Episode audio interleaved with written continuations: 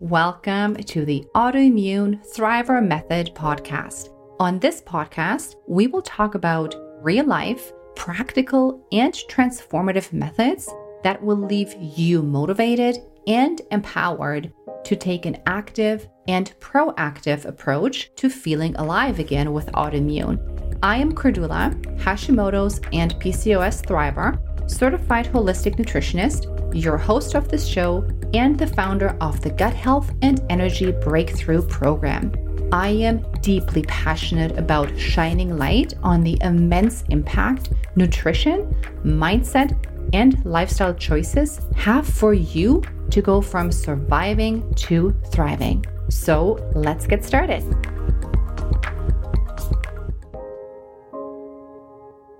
Hello, everybody, and welcome back to the podcast. I am so excited to have my first actual guest speaker on this brand new podcast of mine.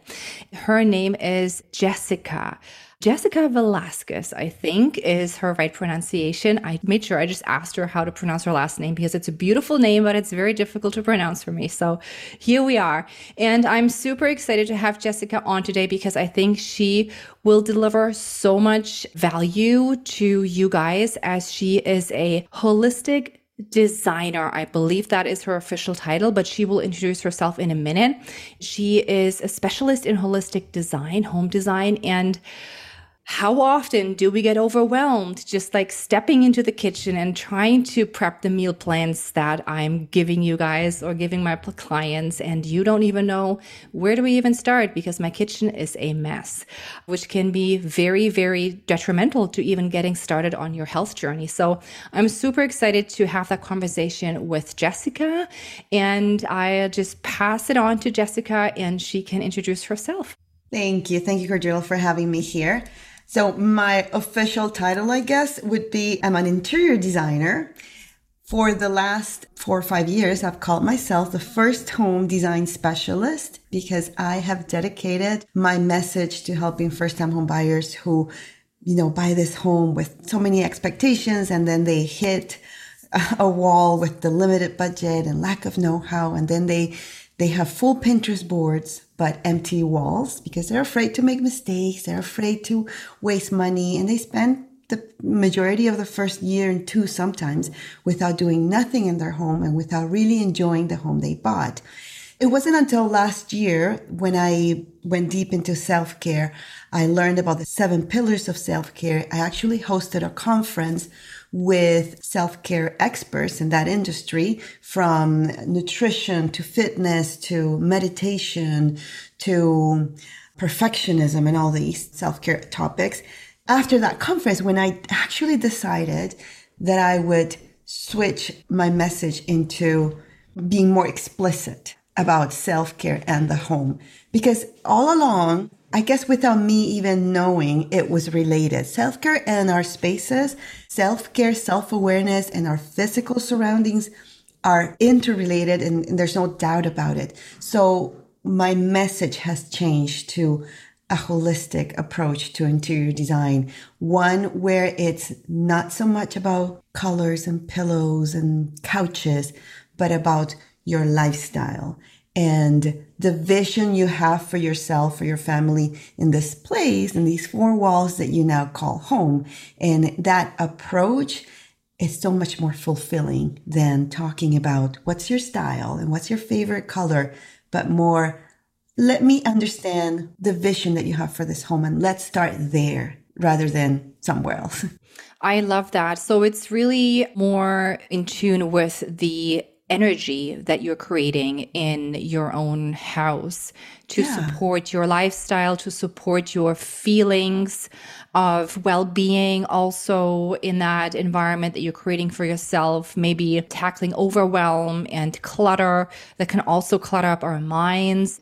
It's a very interesting direction that you have taken in that space because it's not something that you hear a lot about with other interior designers. Yeah, I always say that style follows lifestyle. Mm, I love that. You want to start with your lifestyle first and then make it pretty. No amount of beautiful lamps, stylish furniture, expensive wallpaper. None of that is going to fix the problems if we don't address the problem first. You know, we, it could be a small space with oversized furniture. And even if you bring a beautiful couch, sectional, you know, you call it the way you want to call it, it's still not going to fit. Or you could have a kitchen that is cluttered and you may want to put the most beautiful marble countertops. But if your covers are cluttered and if your food is expired and if you don't have space to move, that beautiful countertop is not going to fix it. So we got to go down to the root of the problem, to our lifestyle, to our vision, to then make it pretty. But most people want to do it backwards because the fun thing, the sexy thing is to go shopping. Yes. but we have to stop ourselves and take two, ten steps back and make sure we're doing it right from the beginning. That's beautiful. So let's talk a little bit about how you actually do that in your business. When you're meeting with somebody, let's say you would be meeting with one of my clients, for example, who is really trying hard on changing her habits and is trying to get into the habit of meal prepping and meal planning and her kitchen space is not designed in a way that helps her to get strategic with chopping vegetables and having everything in, in order so that she can actually meal prep. What would be your approach on helping this person to create a space that works for her? How would you address that? Let's divide this person into two categories. The one who has an unlimited budget and or let's just say a larger budget and can redo the whole kitchen. There are solutions, there's a different plan for this person then to the second person who has the kitchen that came with the home and they don't have the budget or the time or the mental space to get everything down and build from scratch. And that's going to be very different because for number one, we could probably do the, you know, the dream kitchen based on budget. And number two, we have to work with what they have. So correct me if I'm wrong. I think we want to concentrate on the second person, the one who has to work with what they correct. have. Okay, perfect. Okay, just wanted to clarify that because there are obviously different circumstances and, and different ways of approaching this. So for the person that wants to work with the kitchen they have, and we're not talking about a major renovation, then the best way is to sit down, whether with me or, you know, with the homeowner herself, just have a conversation. Okay What's bothering me? What's not working? Answers could be like, I'm frustrated. I can't find what I need. I don't have space in my counter to meal prep, to chop, to wash vegetables. Let's go one level deeper. Okay. Why? Why don't you have the space? It could very well be that there is no counter space. There's, some kitchens are very small, but then we know that's what we need to fix. It could very well be that there are a lot of things on the counter. And why are there so many things on the counter? Let's go one level deeper. Okay. I don't have pantry space or I don't have covers. Why don't you? Do you see what I'm doing? I'm going to the why, the root of the problem right. to then see what we can do to solve that. So once we've understood what is bothering, what's the root of the problem. Then we talk about the vision. Okay. How do you see yourself using this space? It's kind of giving ourselves permission to dream and say, okay, you know, I, I see myself cooking with my children right by my side and having everything handy and having a space to prep, a space to clean, a, you know, talking about zones and all that. So, okay, what can we do to then adapt that to the space you have. And what can we do to then make it inspiring to you? Because a holistic design has to have two components, the functionality and the inspiration behind the space where you're at. It could be very functional, but you also want to make it, you know, inspiring to you, a, a space that kind of fills your soul, space that you, you walk in and you're like, ah, I want to be here. Mm-hmm. I love that. There might be dishes in the sink. There might be, you know, plates on the counter that no one washed. But, you know, I look around and I still like it. So there's those two components. So go back down to self awareness, meditate. It has, it needs to take, you know, that mental space for you to answer those questions. Why is it that I'm, I don't feel comfortable? What's not helping me? What's not supporting me? And why? That is amazing information. So, what stood out to me, number one, was the notion of it doesn't have to be complicated. It can be very simple solutions that you can integrate with your budget. And the second notion that stood out to me was it's all about the feeling and digging a little bit deeper as to why, always the why behind the how. I like to say that, which is really the holistic approach to everything. I like that. Is the why behind the how. The how will come when you have the why in place. So this is what I had just heard. What you said is you basically sit down and ask questions. Mm-hmm. that's exactly what it is. That's exactly what it is. That that's why I talk a lot about self awareness because we need to be aware of what's not working. And we cannot assume that everybody cooks the same. You could come and say and, and tell me, I want a beautiful kitchen. Uh, wait a second. a beautiful kitchen to you might mean and pretty much will be something completely different to another person, another and another. So we can't assume that we understand what beauty means to everyone. We, I bet that we have different ways of cooking. So let's not take those things for granted and let's go to self awareness. And yes, we need to know the why. Part of that questioning yourself has to include your priorities and why. When you understand why you should solve one, two, and three before four, five, and six. It's key. It's going to ground your decisions. It's going to ground your purchases. And, and I'll tell you a quick story to illustrate that. I have a small kitchen myself. I have a big island, but small counter space where I can put the microwave and containers and the toaster and all that. Actually, right beside my stove, I think I have 18 inches on one side and 24 inches on the other side. That's it. Everything else can go on the island, but I can't put the microwave on the island. I do have what they call a butler's pantry. It's a walk-in pantry, but it was full of shelves. So I decided that I was going to turn that into an extension of my kitchen with cabinets and counter space and then open shelves on top. That was my purpose, my objective. My why was that I wanted to free counter space in the kitchen so I can have more, you know, more space to work around, especially right beside the stove. I started shopping. I had a budget. I always have a budget. So I have my budget and I found some cabinets secondhand. I found this beautiful floor to ceiling, kind of your dream cabinet to have in a pantry.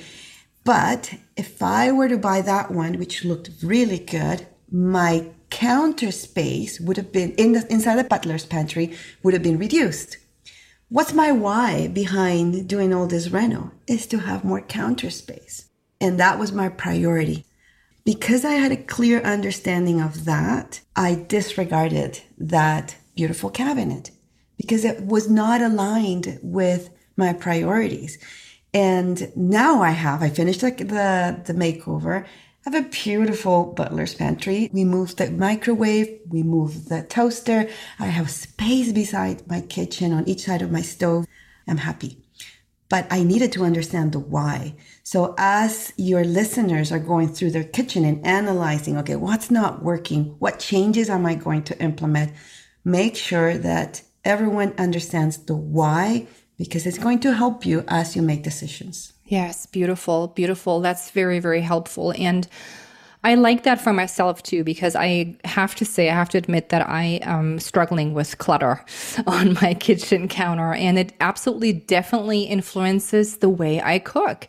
And not only that, but I would like to take it one step further in saying that, and that comes from my holistic nutritionist um, perspective, is that have you ever found that the meal that you cook with love tastes so much different than a meal that you just randomly throw together on the go? Absolutely. Like it is true. The more love you put into your cooking and your meals and uh, your preparation, the better it tastes and the more nutritious it is. And so also the more excited you are. Yes. To to right? share it. yes. And it's for me personally, when my kitchen is in a good state of order and I do my cooking, I enjoy it so much more. There's positive energy. I, I put my meals together for myself and my family, and I have my children around me, and they can help and they can have a conversation with me without having tons of things on my kitchen counter. But it's the clutter that I find is accumulating over time that is really taking the fun out of it. And honestly, the clutter in itself, I find for myself, but also for my clients, and maybe you see that in your space as well, is that it really influences your positive decision making and in your well-being. Would you say that that is true? 100%. 150%. Yeah. I find that most of the time when I go to someone's homes to just look at, you know, changing the entrance and the living room, they say the space is not inspiring to me. I, I don't like it. I don't feel it's my home. most of the time, what I see is clutter or things out of place or extra furniture that it's cluttering, even cluttered walls. So Yes, I agree. I think at, at, the root of everything, a lot of things go back to clutter. And the kitchen, it's a really common place where to accumulate clutter. It's not just about accumulating food, it's all the artifacts and the utensils and the cool things that are thrown at our face, you know, Instagram, at the supermarkets, um, Pinterest, you name it, right? All these gadgets that you're like, wow, I gotta have that. Yes. and I think that one of the problems is that we either have a compulsive buyer problem where we're buying more than what we need. Number two, we don't get rid of anything. Or number three, we have a storage problem. And those three need to be addressed separately. That's great. That's great advice. I love that. I love those three aspects to it because yeah, it is always one of those three for sure. And most of the time, all three of them are involved in, in your lifestyle clutter that you're accumulating in your life. I would actually like to go and talk a little bit about bedrooms for a second. Oh, yes. Yes. I say bedrooms because in my space, one of the biggest struggles as well, besides the, the, the kitchen and the cooking, is creating a space where people with chronic inflammation with an autoimmune are actually going into in order to rest, rejuvenate, and heal. And so I talk a lot about creating an environment in the bedroom that is really rejuvenating for somebody with inflammation because we have to focus on our stress levels that we need to bring down in the bedroom what I see nowadays is it just turns into another living space where there's a lot of technology, there's a lot of light fixtures that are coming in and disrupting our sleep. So I would like to ask you some ideas and your take on bedroom design and how it can help us to achieve that state of rejuvenation and relaxation, if you don't mind. Not at all. I think the problem with bedrooms is that it's the last place we tend to design or decorate in our homes because no one goes there. When I say no one is no one aside for, you know, from ourselves. We tend to go to the entrance and the living room, the dining room and the kitchen because that's what everyone sees. And we leave our bedrooms last. But we are the ones who are using it. So we should be the best reason to tackle our bedrooms and make it a priority. That's one thing. Another thing is that bedrooms tend to become the catch all place for everything and anything that doesn't have a place anywhere else in the home. And we need to find solutions for that. So the first thing is look at your bedroom and tell me what is it? What, what don't you like about your bedroom? What's not supporting, you know, this relaxation and this sanctuary that should be yours every morning and every night. Talk to me about what is the vision that you have for this space? How would you like to use it? And I had a client once who said, well, we do in the bedroom things that I don't want to tell you. Like, that's not what I'm asking. I was asking, you know, in your personal time, do you want to meditate here? Do you want to journal? Do you want to read? For other, some people, it would be, no, I do that in my office or I do that in my living room by my window. So this is not the place. But for other people, this is their personal space. Yes, here's where I read my scriptures, my book. I, this is where I journal. This is where I like to exercise. So we got to look at that. What is that vision? Mm-hmm. Let's see. Okay, let's look at the space and then analyze if we can turn it into a system that will support that vision. Now remember, let's, we're dealing with space, right? That is fixed.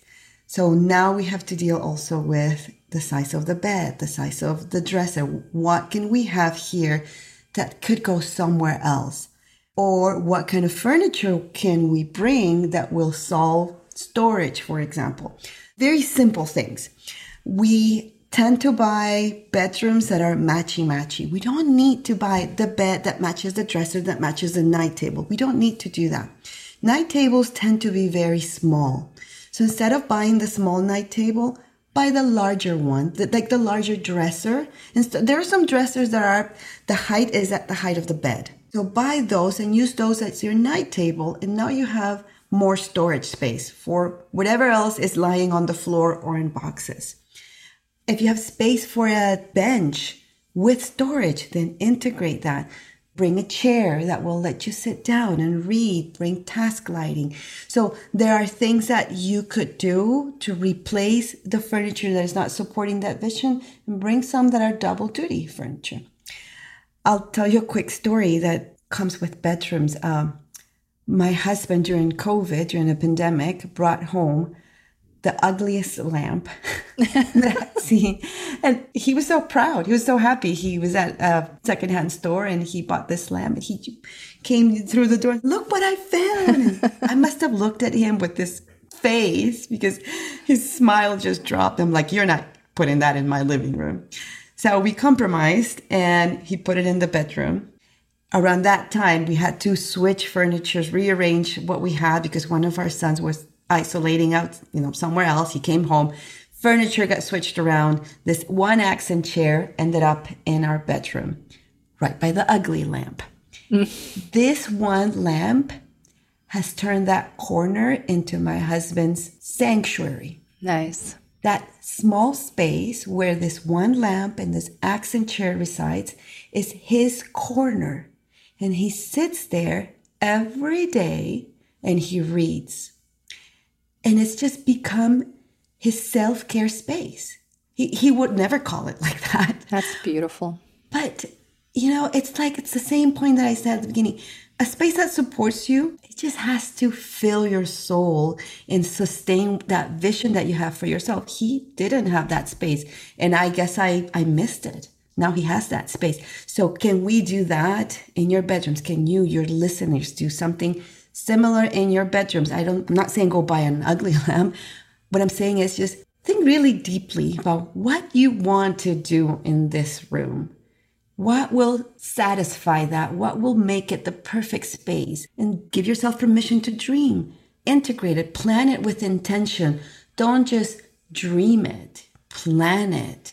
It's beautiful what you said because it really exemplifies the notion of vision and the notion of the feelings attached to the space that you are trying to create. And then it doesn't matter if it is an ugly lamp or something else, as long as it meets your vision. And there's no one size fits all, right? It's so personalized and so unique to yourself that, you know, you should not start to compare your space with anybody else's. And, uh, it's beautiful. It's very beautiful. Thank you for sharing that story. Yeah. And that comparison trap you just mentioned is so prevalent in everyone. I mean, we have at our disposal beautiful photos from Instagram, the internet, Pinterest, and that would many times keep us in a space where we don't want to do it wrong. We don't want anyone to see and criticize our choices. But we got to remember what you just said there's not a single answer, a cookie cutter answer for everyone. We're all different and you can look for answers everywhere. But at the end, that space needs to be very personal to you. And if we talk about our bedroom again, make sure you hang something above your bed, you know, on the sides. Look at the corners. hang something pretty to look at that when you wake up, you know, it's just makes you happy and brings some smile to your face just by looking at it. Give yourself permission to buy a pretty pillow. Nice. Just a blanket. Surround yourself with photos of your family, maybe a trip. Use the things that you bought on a trip. You bought them for a reason because you love them. Use them to decorate, to brighten up your day because you're looking at things that you love. Again, maybe your bed is not made, but you have a pretty photo on your walls. That's going to compensate. You can make your bed after, but at least you're filling your soul with those things that make you happy. I love that so much, Jessica, especially when you said it makes you feel happy when you wake up in the morning. And isn't that beautiful when you wake up in the morning? The first thing that you feel the first feeling that you're feeling is a feeling of happiness and joy rather than worry and pain. And so this is really something that is a big takeaway from me personally because I need to redo my bedroom a little bit for sure. Is just to start the day off right and get the mind in the in the right place and then start your day off. And that is what I call the holistic design that you just described, the the holistic part to it. So Thank you very much for sharing all of this wisdom with us. I really much appreciate that. And I think the listeners were able to take away a lot of tangible tips and tricks they can start to implement into their days as well. Thank you so much. So, where would people be able to find you, Jessica, if they wanted more information or inspiration around what we just discussed? They could go, they could go to several places, but I'm going to take them to the direct link to my free book. It's the selfcarehome.com. So just as simple as that, the selfcarehome.com. Once they're in that page, they can download a free ebook with a lot of information. It gives you, it walks them through the process of self awareness. It talks about the four keys of a home that takes care of you. There are four keys and worksheets that go along with each one of them, ideas, practical ideas to bring joy into your space and it will also give you access to a self care home conference that I hosted last year with guest interviews. They're experts in the self care field as well. So they can have access to that and to a decorating guide that I created a couple of years ago. So it's packed with information. The clients, the students that I have that have gone through the process of going to self awareness first and creating a home that takes care of them has seen a massive change in the way they shop for their homes. And I'm using their words, and it makes me so happy that they're changing those habits to then create space that nurture the right habits. So the selfcarehome.com is the place. Amazing. That sounds amazing. I will actually myself go right on it and, and, download it all for my own purposes. Thank you so much for sharing that. Um, I will also drop that information in the show notes so people have that available if they wanted to tap into that information. Jessica, it was a pleasure. Thank you so, so much for sharing your time with me and my listeners. It was absolutely beautiful to have that conversation with you. Thank you. Thank you for having me.